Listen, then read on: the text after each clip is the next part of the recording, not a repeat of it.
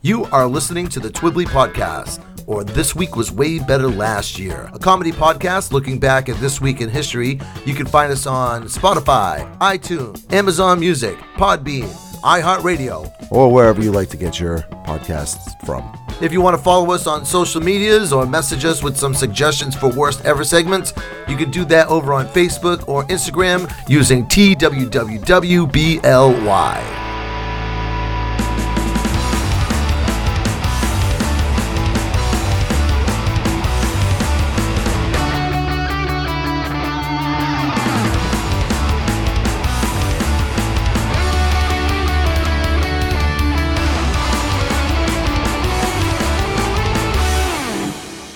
Right, hey, welcome back to Twibbly, or This Week Was Way Better Last Year. My name is Bill with 1L. With me, do not expose them to bright light, do not get them wet, and whatever you do, do not feed them after midnight. It's Mr. Jeff McLarge. Ah, yes, and thank God I, I haven't eaten after midnight in many, many years. 1L, caca. What's going on? How are you? Oh man, I'm I'm all right. It's been super crazy busy with work stuff, so I'm a little bit shagged out as we record Yep. today. But you know, I'm all right. Yeah, I can't complain. Eh, Shagadelic, baby. Shagadelic, baby. Uh, right before we started recording uh, for the Yeah. audience, I, I took a bunch of recycled cans that I had down here in my office out because I could smell my dog's dog food from the dog food can, Uh-huh. and it was like, uh, I'm not kidding, like 15 feet away from me. For those of you In that the same room, in the sa- or- yeah, same room. And I just Okay. could I, I could not escape the smell no matter what I did. I started to really notice that I had like a superhuman sense of smell when I went deaf in one ear. So I think that the you know I don't know how Oh. having a superpowered nose uh, compensates for not having a good ear, but apparently it does. if you could pick your superpower, I would have put, you know, opted for like lightning bolts out of my fingers. But you know, all right, Right. super smell. Right, yeah. That's uh, it's uh it's not super duper. So like I, I- Yeah. if the criminal is like hiding in my kitchen near the trash, I can smell Yep. that the trash needs to be taken out from my driveway. But that's about Oh. as far that's about as good as I get. I'm a low tier superhero. I have a, a really good friend, Rob. He, they should hire him out, like save money on dogs Right. and have the police force, you know, high, you know. This guy has got such a sense of smell, and it never works to like his advantage. It's always like his disadvantage. Right. He's like, he'll come over my house, and this is kind of hyperbole, but not really. It's kind of like on this level. He'll be like, Oh my God, I'm gonna have to wash this sweatshirt whenever I get home. I was standing in line in Cumberland Farms, and the guy in front of me must have been a smoker because all I can smell is cigarettes on Yeah, my yeah. coat now. It's like, what? How is that a thing? Yeah, his sense of smell is incredible, and like I said, it never works to his advantage. He's always complaining about it. It is definitely something that I notice. It's like to the point where I didn't notice ever notice it before, but I do notice it now. Like I can smell ingredients Uh-huh. in food. I can I can tell when the fridge needs to be cleaned. I can smell when my dog farts in another room in the house. Like all of these things are things that my nose brings to my brain now. My kids are now familiar with the phrase, "You can't smell that." How could you not smell that? Which is get me tar- telling them to take out the trash because I can smell it. Right. It's so funny, and I have to catch myself and be like, "They're not like you, Jeff. They're different. They don't have they don't have the gifts that have been bestowed upon you by whoever the god of noses is." What you don't know is they're probably mumbling to themselves, "No, we can't smell it, Vincent Van Gogh." yeah, that's right. Vincent Van, go take out the trash yourself. So, uh, before we get the show started, I do uh, have my very popular and always well received trivia question. Hey, Jeff. Um, I thought I was gonna. Dig- Hold on. Smells like I don't know the answer. Oh, no. I actually think. No, I actually think you do know this answer. Okay. I was talking with my friend Scott the other day, and he's a listener. Yep. Although he listens on Sundays while he goes grocery shopping. So Well, like, that's the, a the that's week good, is that's a good way to listen. Good day to listen. Last day Yeah, before the, the new one drops. Yeah, the week. Uh, yeah, the week's already. Yeah, he's our last listener. So at any rate, and his, his ears are, you know, popping up like a German Shepherd right now. Right. Anyway, uh, we were discussing what this week's trivia question was going to be, and he actually knew the answer. Yep. And I, I said I think Jeff is going to know the answer to this. one. Uh, all right. But I think it's a very, in- I think it's a very interesting question. Okay. So, uh, June 6th of 1944 was the day where the Allied forces invaded Normandy, Yep. which basically set up the, uh, if not the ending of World War II, it ended Germans' occupancy of most of Europe. Uh, that day is known as D Day. What does the D in D Day stand for? Well, I guess we'll have to talk about that at the end of the show. All right. So this is going to be the week beginning January the 22nd, and it is your turn to start by Gum. Uh, January 22nd, 2002. Do you remember uh, Kmart, Bill? You mean the Big K store, The as Big- I used to call it? the Big K? When I was a little kid, calling it the Big K store, thinking I was the only person on planet Earth that was, you know, smart enough to put that together. That's right, the Big K store. In 2002, they went bankrupt and became the largest bankruptcy for a retailer or retail store in history of the United States. So, mm-hmm. the history of like the demise of Kmart is is far too depressing for us to talk about here. But I I Right. always associated Kmart like I went to that store a hundred million zillion trillion times as a kid with my mom. right. that that was always the mall that you went. It was always in the strip mall and not the mall mall. And you went there when you needed to run in and grab something and run back out. You didn't go there to wander around, even though it was a department store, because Right. it was like a supermarket department store, and it was closer to a supermarket than it was to a department store. My strategy with Kmart is if there was a hot item to buy and all the other places, this is before Amazon, you Right. know, but like all the other places were sold out of it. Mm-hmm. Like, you remember, of course, you remember, it was a cultural phenomenon that still carries on to this day. But do you remember when The Sims first came out? Oh yeah, super popular, always well received, and you couldn't find it. Right. But I knew damn well that if I went down to Kmart, they would have them because at that point in time, nobody was going to Kmart. right. Like there was st- this is like 2003, I think. Yeah, that's that's when they started their long but not unsteep decline into oblivion. It was right around 2000, 2003, yeah. 2004. Yeah. So yeah, 2003, 2004, somewhere around there. Whenever the first Sims came out, I'd have to check my notes. But I remember going to Kmart to buy it because nobody would would think to go to Kmart to buy it because nobody was going to Kmart at that at Right. that point. I remember that there was there were a whole bunch of stores that were like Kmart. I guess they're regional chains. So down where we were, we had Zayre. Remember Zayre? Yeah, there at the Dartmouth Mall, our mall, Mm-hmm. at the sh- you know at the uh, the shoebox ends of it. One was Sears. Sears was kind of like your mom's store. Zayre was more for like us. I remember they had a much better toy section. Yes. They had a toy section, unlike Sears. Yeah. Yes, they had a toy section, and I remember that was where we would go to get underwear and socks, but no other clothes, because that was the Yep. cheapest place to get underwear and socks, and no one was going to see them anyway to know that you got them at Zayre's. Right. that was Uh, that's that was Zayre's thing. for us.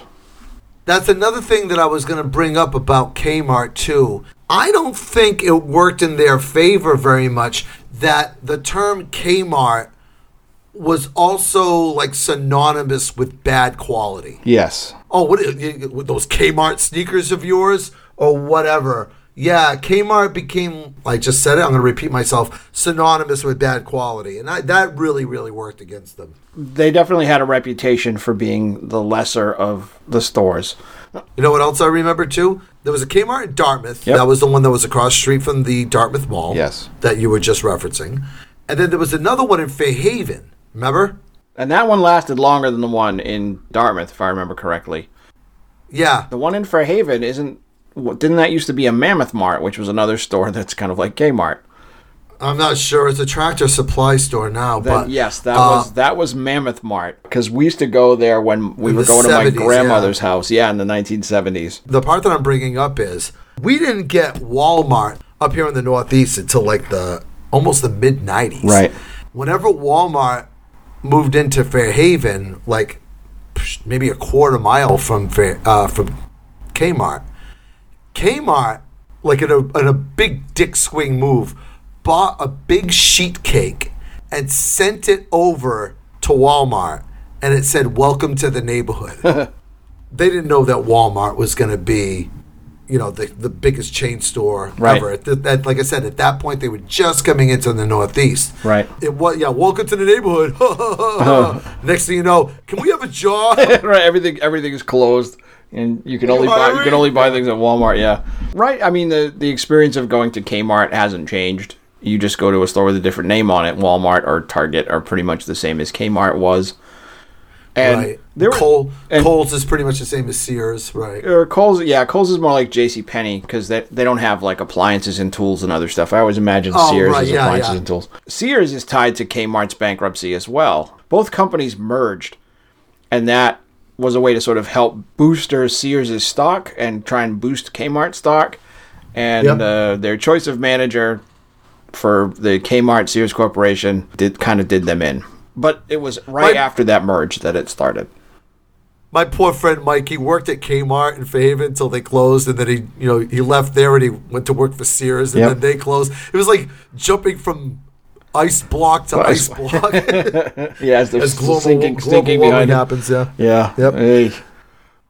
All right, let's move on to the 23rd. January 23rd, 1894. G.W. Bunbury of Dublin sets the shorthand record for 250 words per minute for 10 minutes. That's a lot of words, That's a Bill. lot of Yeah, it is a lot of words. I don't even think I talk that much. Oh, yes, you do, Bill. I mean, I, I haven't counted or anything, but I've known you for a really long time, and I'm pretty sure you hit that 250 mark uh, really often. I certainly in conversations with me you have. Okay, I'm a chatterbox. You are All right, indeed. so yep. All right, so shorthand. That's kind of like really archaic. Shorthand, and like I remember seeing it. That was kind of like that was for like secretaries and stuff like that. In the, I mean, this is 1894, so shorthand's been around a very long time. But in my brain, it was like 1970s because I was a little kid. It's been around for a really long time, and it was before there was a faster way to record things. It was before typewriters. It was before steno machines. It was it was Yep. the only way to capture the beat at which someone spoke. So you had to use a, a like a modified written language to make it happen. My th- my mom or my aunt or my grandmother even had a Yep. Gregg shorthand, like how to do Gregg shorthand and a steno tablet when I was a kid. And I remember reading through it and thinking, like, this makes no sense at all to me. It's literally like tick marks that mean certain words, uh, and in some cases, certain letters or exclamations or whatever. And the vocabulary itself is it's as expansive as the English language, but you're doing it with a much smaller subset of symbols. Uh, I'm an, I was an English major in college and graduated with a degree, and I still don't understand how it works. Yeah, I've seen it, and it does. It just looks like a bunch of, not even scribbles. It looks like you, like you just said, like tick marks. Like the the, Yeah. the pen barely hits the page. Really, really weird. What you were saying before about steno, uh, yeah, the stenographers. If you ever see, like court, and I believe they still use them in court to this day. Yep. Whenever there's a there's a person that sits to the side of the of the judge, and they type out everything that's being said in court. Uh, but it's like a very small typewriter. It's not a full typewriter. Right. What th- that stenograph does is it types in shorthand. Yes. Which is interesting. It's a it uses a chord style, a chorded style of keyboard, chorded C H O R D, uh, not Yep. C O R D, right? A- and so different combinations of keys presses bring out different combinations of symbols that you then use to transcribe whatever it is that's being said. And I, I guess you can transcribe around 200 to 300 words a minute. A good stenographer can do that, which is they could Bill, they could follow you around and, and capture your your 250 easies. Can you imagine? I can't. I that my. I mean, I type fast, but there's no way I type that fast.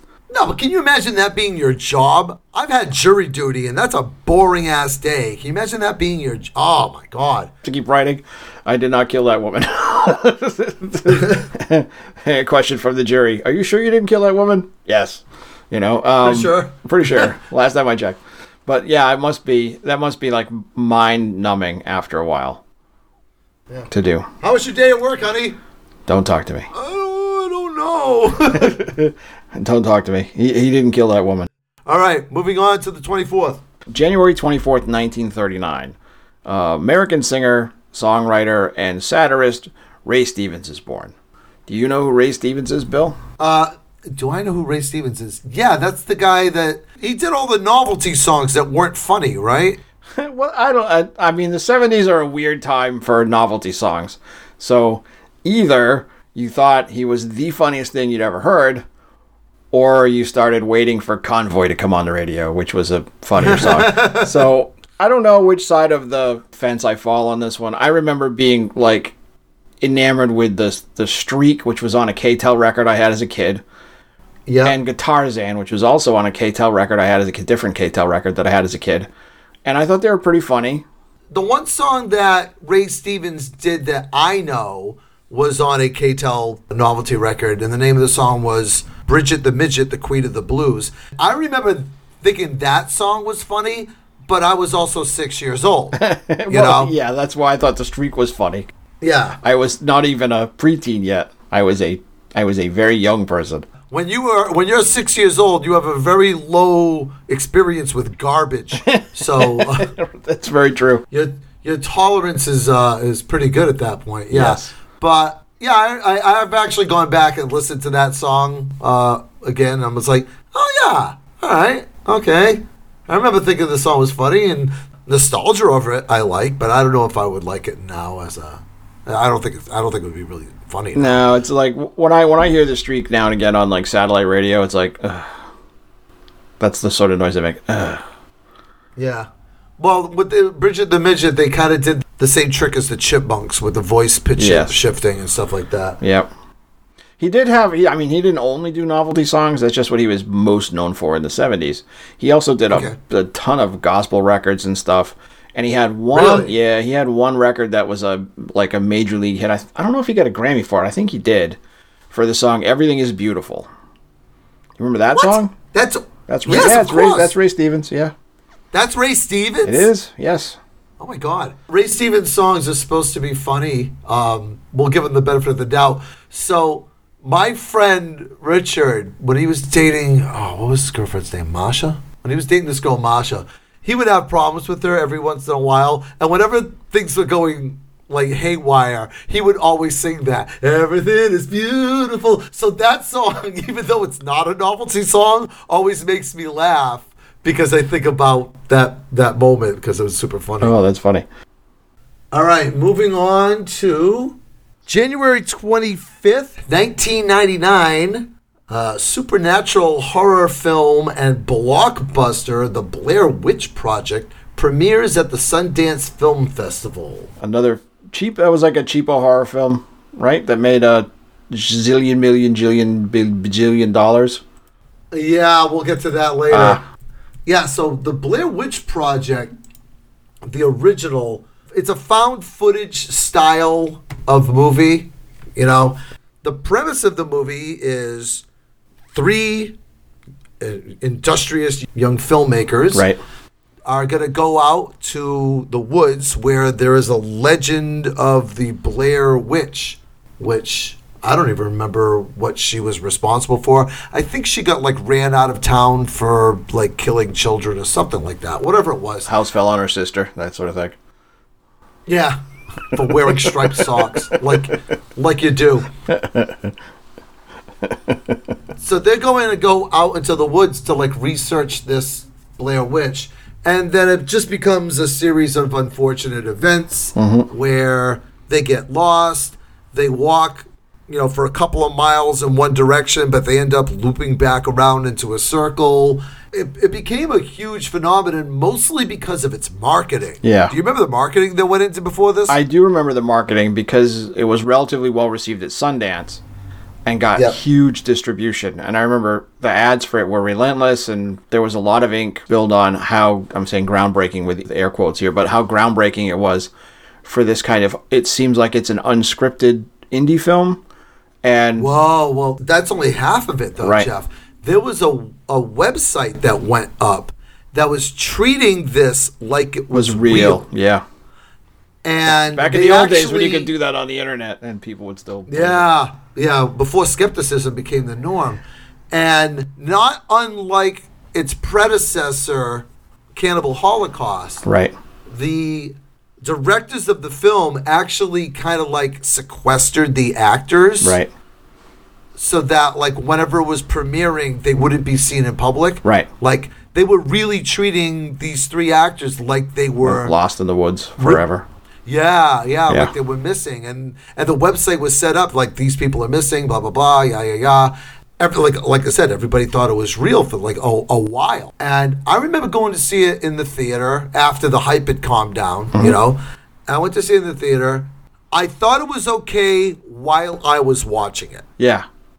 they really built up the tension well and you know you spend 90 minutes going what's going to happen what's going to happen what's right. going to happen Right. and then you get to the end and fing nothing happens and the movie ends so i was true. mad about that and then i was living in my apartment building at the time it come on hbo you know a couple of months later and my friend who I had gone to see the movie with was like, "Hey, Blair Witch is on HBO. You want to watch?" I was like, "No, because I know what happens. Nothing. It's not worth my time Right. watching." Yes. Wa- Walk in the Woods, the motion picture. Not interested. Yeah, there's no fucking payoff to this movie at all. Right. I'm, I'm, I'm gonna get angry now. Blair Witch is not my movie. Definitely not.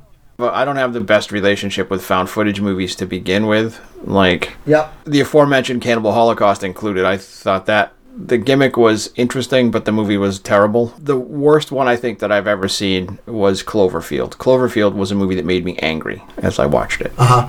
Did you ever see Cloverfield? Uh, no, that one I did not. Count your blessings, because it'll make you angry when you watch it. Uh, well, I know it's gonna make you angry because you like big monster movies, and they never really kind of show the monster too much. So, like, I mean, the the part that you like about the movie isn't there. Right. And the characters I wanted to die from the minute I met them. I was hoping the monster would just eat them like in the first minute, and then it would turn into a traditional monster movie, but it didn't. It never did that. It's like going to see an R-rated comedy from the '80s, and there's no nudity. Yeah. The hell! Yeah. Yes. There's a sequel. Actually, there's two sequels to the Blair Witch Project: Blair Witch Project Two, and Blair Witch Project, which is part three, but it's just called the Blair Witch Project. And I really liked Blair Witch Project Two. I know everybody hates that one, but I liked it because it's more of a traditional kind of like movie rather than found footage. Right. And the Blair Witch Project, the third one, is the same movie as the first one with better special effects Yes. it's almost almost beat for beat the exact same movie. I was like, oh my god, nothing happens, and now there's CGI. Great. it's the first movie with CGI and drone shots. It's kind of like George Lucas made it, Right. or something. You know? Yes. I mean, I don't have a problem with films that in a se- sequel series that are pretty much the same film as that that came before it. Cough, cough, saw. But it has to have a, a reason to exist, and I don't know that these do. Uh, going back to Cannibal Holocaust, I never got to see that movie until maybe about four years ago. We watched it on Joe Bob Briggs, so there was Yeah. like all the little trivia in between and stuff. Yep. And I had to look away during the animal mutilation scenes because that is not my jam. Right. Uh, but other than that, I actually liked Cannibal Holocaust. I was I'm looking around the room at my friends, and I was like, this movie's actually kind of good. So I liked it, but we'll leave it there. My love of Italian cinema extends to and doesn't exceed westerns. All right, next up, what do you got for the 26th? January 26th, another of our celebrity birthdays, features Andrew Ridgeley, born in 1963. And if you don't know Andrew Ridgeley's name, you probably don't. I do, I do. Ooh, ooh. do you, do you, Bill? Well, let's enlighten the I- I audience as to who Andrew Ridgeley is. He's a race car driver, Jeff. No. Well, maybe. No, he is. He is though. He is now, right? Yeah. He, he's also more famous for something else than being a race car driver, which I know sounds insane. Right. But what, Probably best known. probably best known for his role as the guy that stood next to George Michael in Wham, His, uh, probably best known as the other guy in Wham. the other right? guy in Wham. When Wham broke up and George Michael went off to become a super giant superstar, Andrew Ridgeley also did some solo, put out a solo record which had a music video or two that came with it and some singles that came off it. He just never had the trajectory that George Michael did. And I don't know what the reason for that was. was kind of a cool story. Like I watched a couple of interviews with Andrew Ridgeley about Wham and George Michael and their relationship and everything. They'd been best friends since elementary school. Oh wow. and they remained best friends after they were in the band and the band broke it didn't break up he just realized that george michael was going to take off for real and he wasn't he just didn't have the same talent. So he stepped aside and it was really really interesting to watch.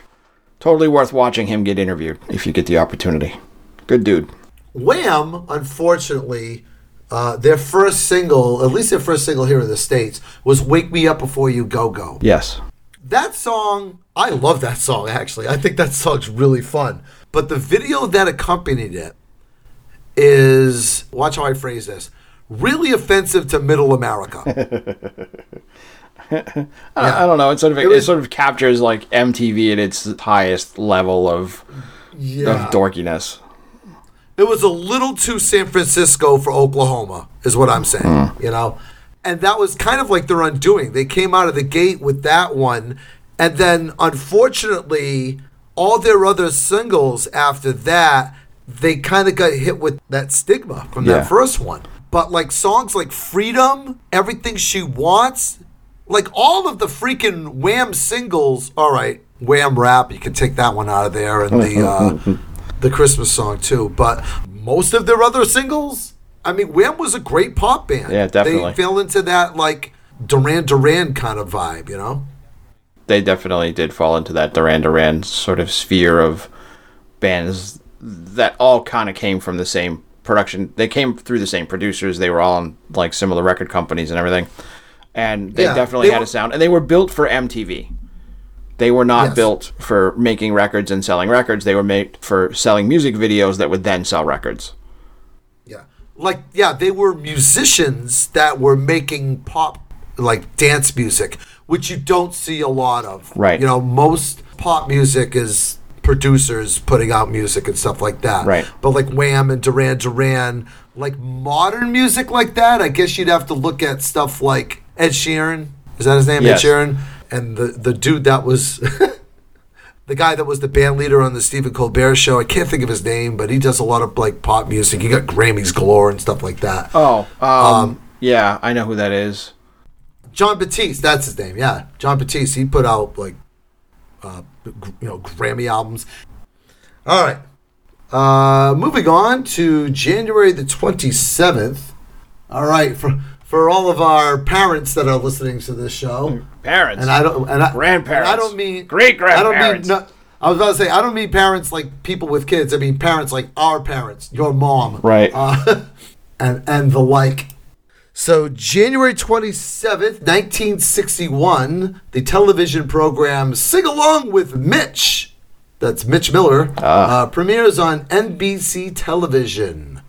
oh. I remember watching this in syndication with like my parents and almost protesting, like, can we literally watch anything, Anything else, yeah. I would rather watch Lawrence Welk with Meme than this. Yeah, I remember having a similar reaction to this. Although my parents were more into the we're not going to put that on anyway. That was a show that my grandmother liked to watch, and Yeah. I would sit and watch with her. Mitch Miller's an interesting guy, though. I mean, he was like a classical musician. He became an AR, A&R man for Mercury Records, and Uh, this show and the bands that he the, the musicians in the 50s that he had on his show the musicians in the 50s that he made really popular through mercury records like johnny mathis and uh, guys like tony bennett Yep. their careers all shifted two years after the show started when the beatles hit the united states and changed the face Right. of music forever now mitch miller wasn't a rock and roll fan by any stretch of the imagination if you look at his catalog of people he produced you'll notice a trend among them Yeah. And 4 4 is not that trend, right? But what happened was the audience for his music and the music that he produced stayed with him. They just they were already too old for the Beatles when the Beatles started, so he had this sort of built-in audience that carried over to his TV show. Do you remember that he used to come at and sing Christmas carols in New Bedford when we were kids? Yeah. Yeah, every year it would be on the uh, in the newspaper. Right, he was- oh, sing along with Mitch- Mitch. He would yeah. be on the steps of City Hall, and everybody would sing Christmas carols along with him. Now, Mitch Miller wasn't from New Bedford. Nope. And it always struck me that this guy was, you know, a famous celebrity in his day, and he was always in Bedford. It's like a yearly tradition. I'm thinking to myself, is nobody else bidding? You know, I mean, New Bedford must have outbid somebody one year, you Right? know. Right? I guess nobody else bids for him or whatever. Now, what we did not mention is what the premise of the show was. Oh, it yes. was a musical show. It was a musical show. musical variety show. Yes. Yeah, like I guess what you were supposed to do is gather the family around the television and they would have all these like sing-along songs with I guess the lyrics at the bottom of the screen and you were supposed to like gather the family around And the si- and television literally sing sing along. along with, With- yep. and sing along with Mitch. Can you imagine?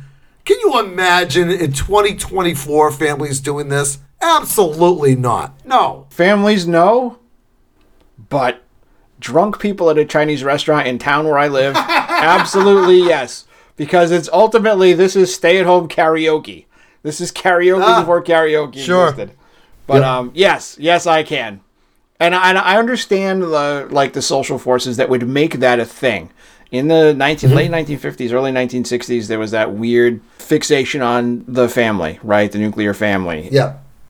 and how television was this tool that sort of brought everybody together for a certain number of hours every day. What better way to be interactive with it than to sing along with these old, very white songs with old Mitch Miller? I don't know how many people sang along with him, but I'm sure my mom and dad did when they were kids. You know what's the one thing I remember about the show that I actually think is kind of cool is you know there would be a you know a group a chorus on the TV show on the you know on the stage wherever they were performing Right. of about you know 40 or 50 people all singing along with Mitch and the way they would do it is they would have like one famous person like one celebrity of Yep. the day mixed in with that crowd and it was kind of like a where's waldo kind of situation because Right. you were supposed to while you were watching you were supposed to like try to spot who the famous person was and then hey there's so and so Right. Oh, hey, there's that guy pawing Doris Day.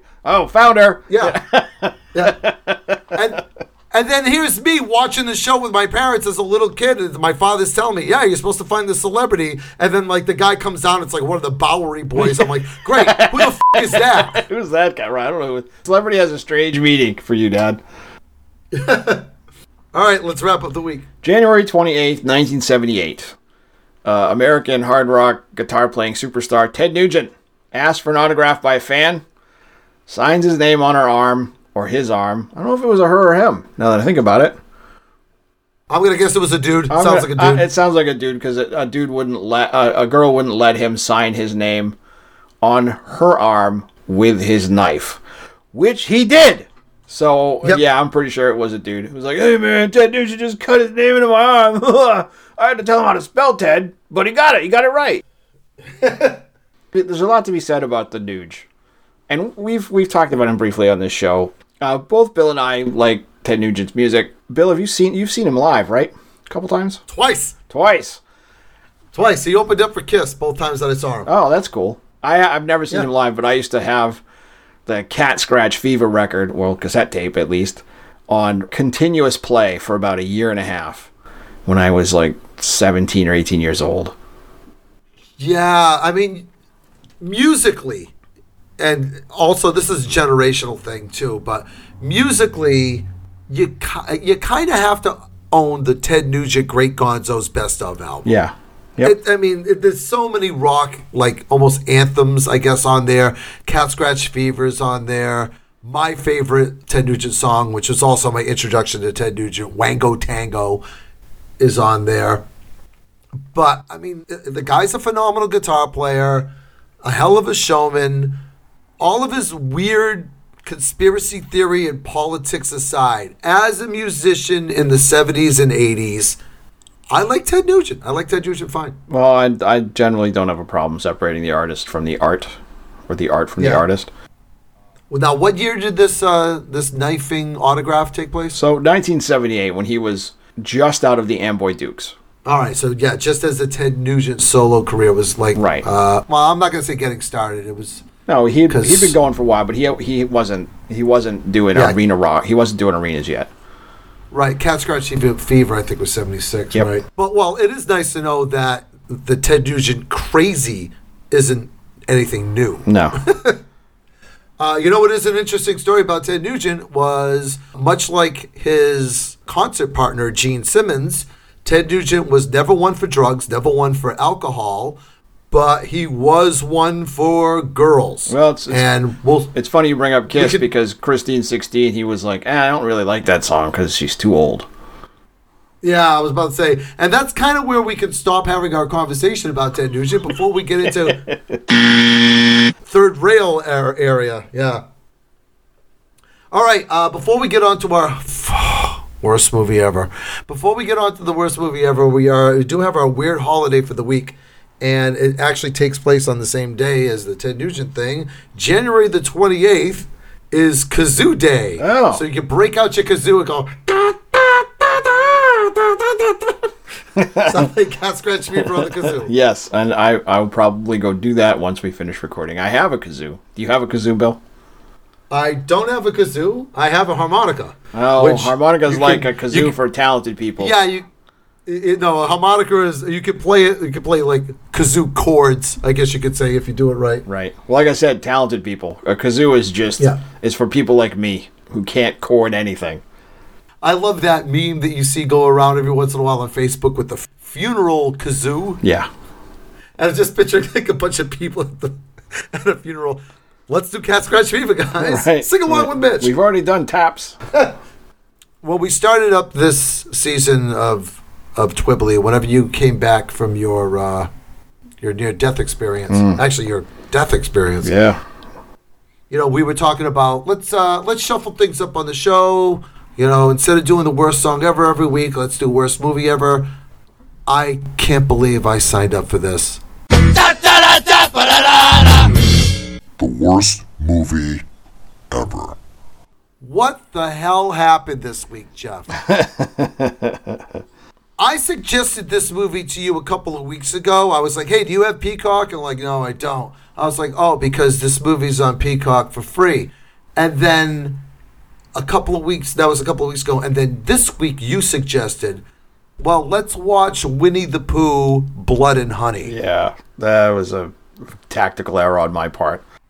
So you don't have Peacock. I don't. I bought the. I paid. So you had to buy, you paid to watch this movie? Yeah, I paid three dollars and ninety nine cents to watch. Uh, Oh my God, you paid $5 too much. to have eighty six minutes of infuriating anger and disappointment in humanity that this film exists at all. Okay, so while I was looking up stuff to bet, you know, to talk about on this movie, whenever you go to Google and you know you type in Winnie the Pooh, Blood and Honey, it gives you like a bunch of like suggested searches, Yeah. and one of them that came up is really funny the way it's phrased. It said, "Is Winnie the Pooh, Blood and Honey legal?" Well, there's a good reason for that question. Do you know the reason for that question? Why this movie even uh, exists? yes, I do because I looked it up, but I'll let you talk about it because So I don't wanna talk So the characters, so the characters of Winnie the Pooh and Piglet both fell into the public domain in 2022, right. and that's why this movie exists because anybody now can take these well-known characters and stick them into films, advertisements, and whatever. There's no one they have to pay royalties to. Yeah, as long as they look enough different from the Disney model. Right.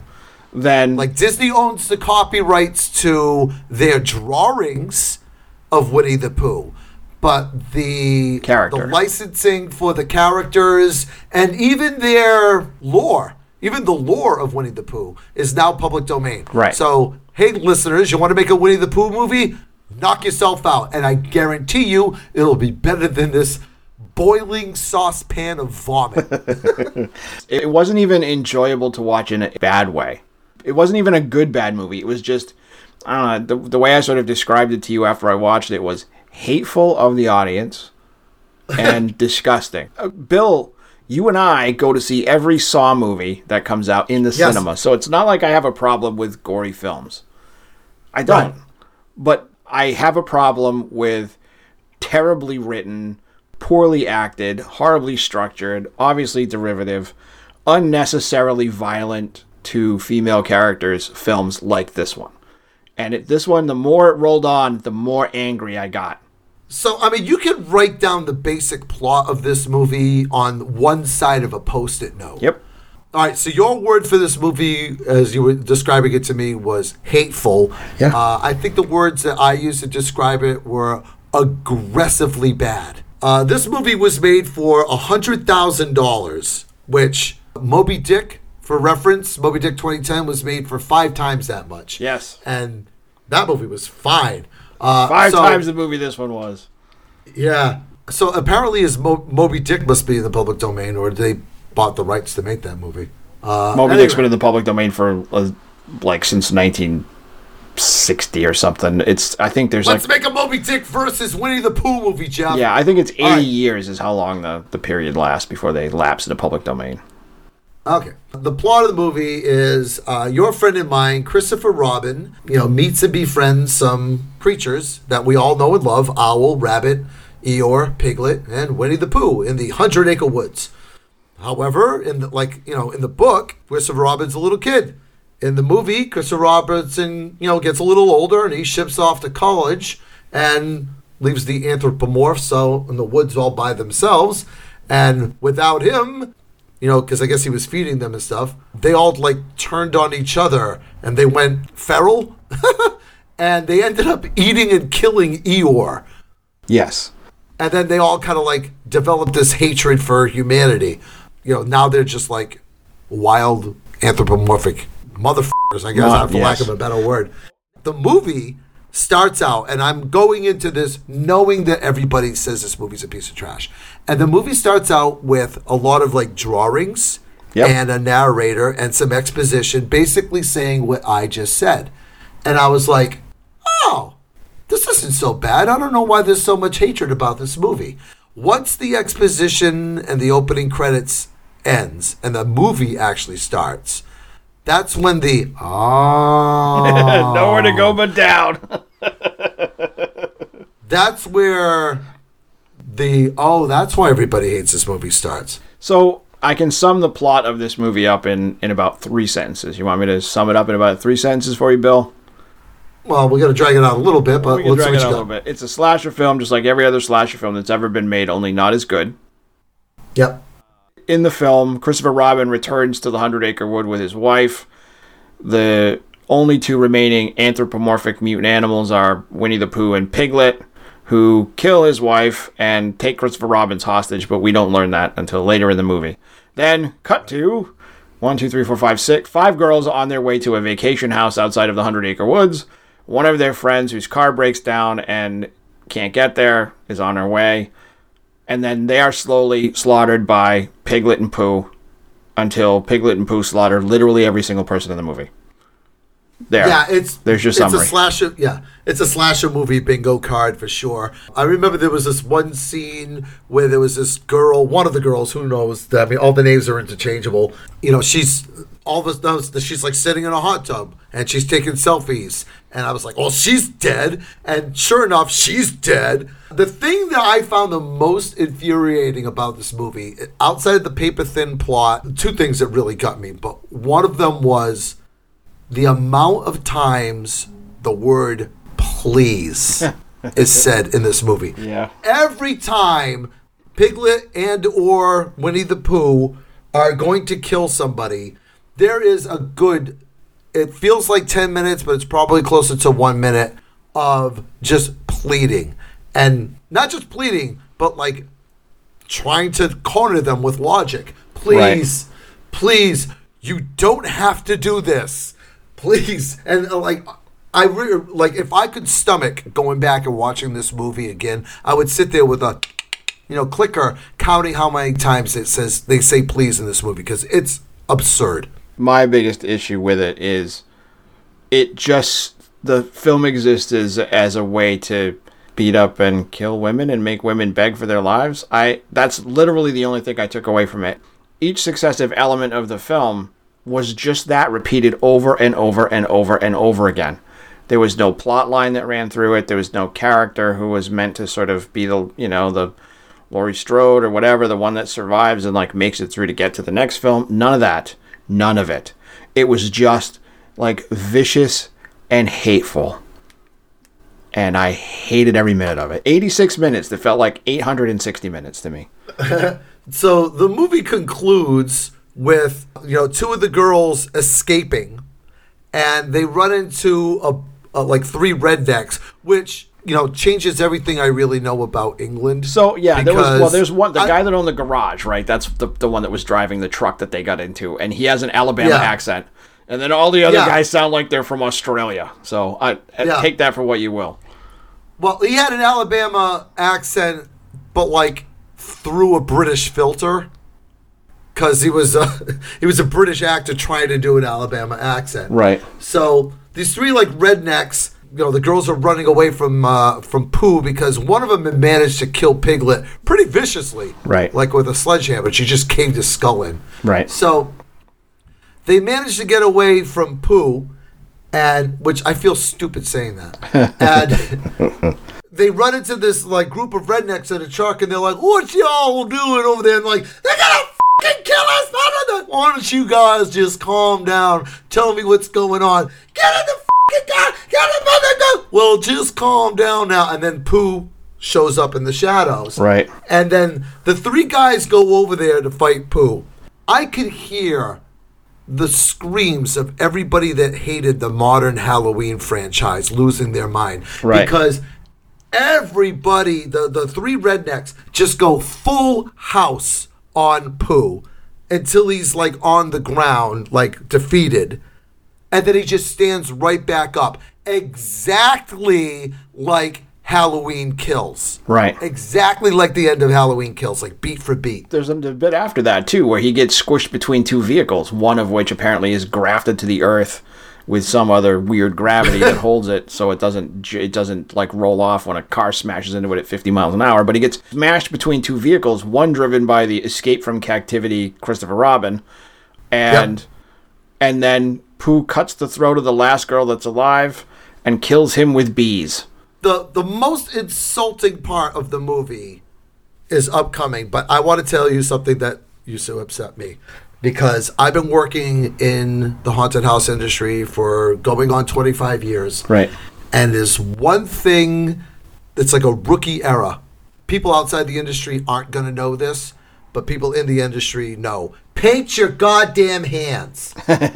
so so Winnie the Pooh and Piglet too, which I I hate myself for saying, but Winnie the Pooh and Piglet are both these dudes in like overalls and rubber masks Yeah. with human hands. Yep. With no makeup, no gloves, no anything. Carving your damn hands. It looks silly. at the very least, like if they didn't have public domain characters to use, they could have just been two guys, and Oh, it yeah, would have been this could have just as like- just as terrible. Yeah, Yeah, yeah, yeah, yeah. Bucky and Yucky, the, the redneck twins, right? Right. So, the most insulting part of the movie is Pooh has, you know, the last girl, like basically in a headlock with the knife against her throat, and Christopher Robin is begging and pleading and begging and pleading and begging and pleading, and he's like, "You don't have to do this. Take me. I'm the one that left." Take me. I'm the one, you know, that you want. You let, her go. Blah blah blah. He's like cornering him with logic. And then Winnie the Pooh, in the only two words he says in the entire movie, you left. And then slits the girl's throat, and that's the end of the movie. Like Christopher Robin kind of like runs away. well, he runs away, but he gets Pooh waves at him, and he gets covered in bees and killed up the road. Oh, that what happened? That's what happened. Yeah, I was I was watching it at my phone at the gym, and there was a lot of um, scenes that were very dark. Yeah, stuff like that's hard to see when you watch on your phone. yeah. I watched and, it. I watched it on a big TV, and uh, Oh. that's what happened. And that's I'll tell you something else. You know, watching this movie at the gym, cardinal era, because like you watch stuff at, on the, at the gym to make the time go. You know the. Whenever you're on a treadmill or on a, Right. in my case it was Yeah. an elliptical machine, you know, make the time go by a little faster. This was like a marathon. like this made everything go by so slow. Right. Ugh. You know, a- after he kills the girl, and I guess before the bees, which I seem to have missed, Pooh, like, stabs this woman repeatedly. Like, she's already dead. And he just goes on this, like, I don't know what if he's cutting her up for a shish kebab or something like that. But he just, like, stabs her over and over and over and over again. It's like, all right, Pooh, All right, Rhys Waterfield, the director. All right, we get it. Okay. So this movie was made for $100,000. It did $5.2 million in box office because, you know, curiosity kills his cat. Weren't you saying before that they're planning a sequel to this? Yeah, as far as I know, Blood and Honey 2. I'm not going to be watching that, Bill. No, no. Yep. No, I mean, I don't think this story needs any further explanation. You know? I could see it if it was called Winnie the Pooh, Blood and Honey 2. Everybody who's seen this movie, the first one, is in a class action lawsuit, the motion picture. And then I, I could I could be I you know what, I'm on board for that. I'll take my three dollars and ninety nine cents back, thank you. And a million dollars Uh, in you'll be- compensatory damages. Yeah. Oh, you'll be happy to know that in the sequel, Owl and Tigger are confirmed to appear. Well, I know that they couldn't get Tigger for this one because Disney still owned. That's a Disney character, so I don't Oh, know it? if. Yeah, I don't know if they'll be able to really get that one, or if there's some loophole that they're able to draw from, or maybe it's because Milne drew it just as like a little stuffed teddy bear. So I don't know, like a, a teddy cat or whatever. All right. Before we wrap up the show, let's get away from this. Yes, let's do Uh, that. Oh, wait, oh, we, we haven't done this for the past couple of movies, so let's do it for this. On a scale from 1 to 10 chuds, 1 being a completely enjoyable movie and 10 chuds being the worst movie ever, I'm giving this one 10 chuds. This is a 10. I'm. This movie goes to eleven. This movie gets eleven chuds from me. It's ten plus one bad. It's terrible. The golden, the golden chud. Yeah, the Golden Shud. The it's the worst movie to- I've it's the worst movie I've ever seen. the oft-sought golden shud. All right. Before we wrap up the show, I do have the very popular and always well-received trivia question. Hey, Jeff. Uh oh, it's a history question this week. That's right. I'm, yes, I'm excited yes, for this it is. Yep, the invasion of Normandy, June 6, 1944, uh, better known as D-Day, previously known as Operation Neptune, but more colloquially known as D-Day. What does the D in D-Day stand for? Uh, I don't know about colloquially known as Operation Neptune. It was Operation Overlord was the D-Day landing. I got to hear as Operation Neptune, but go ahead. It's Operation Overlord. Um, Well, one of us is wrong, and one of us has. Oh wait, uh, Allied invasion of Normandy and Operation Overlord during World War II. Operation Neptune was the plan ah, okay. going into it. Okay, D-Day was called Operation Neptune before it was called D-Day. Right. It was a part of Operation Overlord. Okay, but anyway, D-Day. That's not what we're talking about. We're talking about D-Day. Yes. What does the D in D-Day stand for? The D in D-Day is a pretty simple one. It just means day. So it's day You day. are, you are correct. Yes. I don't know if that was You like meant to fool the Germans. it was like, what? What is this? We've intercepted this this code. It says D-Day. What does D-Day stand for? I don't know. And, and all of a sudden, oh, there's a lot of boats out on the shore over there. you know, it was called D Day, and they asked Dwight Eisenhower, who was the general at the time, Right. You know, he was the uh, supreme commander of the Allied Allied invasion forces. Yep. Yep, and they asked him what the D at D Day stand for, and he says it stood for day. Like that was the day that we were going to do it, so it was the, that was the day. D-Day. You know, we they had well they had other days. They had like mobilization day, Right. et cetera, et cetera, et cetera. But the actual day was day, day, day. Yes. And then there's a lot of experts that don't buy that story, but the experts can go get because it's Eisenhower. He's the one that named it. I liked Eisenhower, but I'm not the most creative with his nomenclature. I'm surprised they got Yeah. Overlord passed. It seems Yeah. overly complicated. Let's just call it Operation Get Germany. yeah, it's Dwight D. Eisenhower. The D is the D stood for his middle name, right? day, yeah, D, yeah, D for Yeah. day. Yep. uh, so anyway, the experts seem to think it stands for disembarkation. Ah, No, I like the day story better. I like the day story better too. Uh, another one thinks it stands for day of decision, but that's way too poetic. It's just day. You know, it's funny because originally I thought it, it wasn't followed by day, so it was D something else, and it was D's nuts. Because the Germans can suck D's nuts. D's nuts. All right. Uh, but that's going to wrap up the show for this That's going to wrap up the show for this week. We'll see you back here in seven days. Say goodnight, Jeff. Good night, Jeff. Bye, everybody. Bye, guys. A special thanks to James Costa for our theme music. Find us or message us on Facebook or Instagram at Twibbly or TWWWBLY. Subscribe if you haven't already and tell your friends. Maybe they need to learn how to spell potato.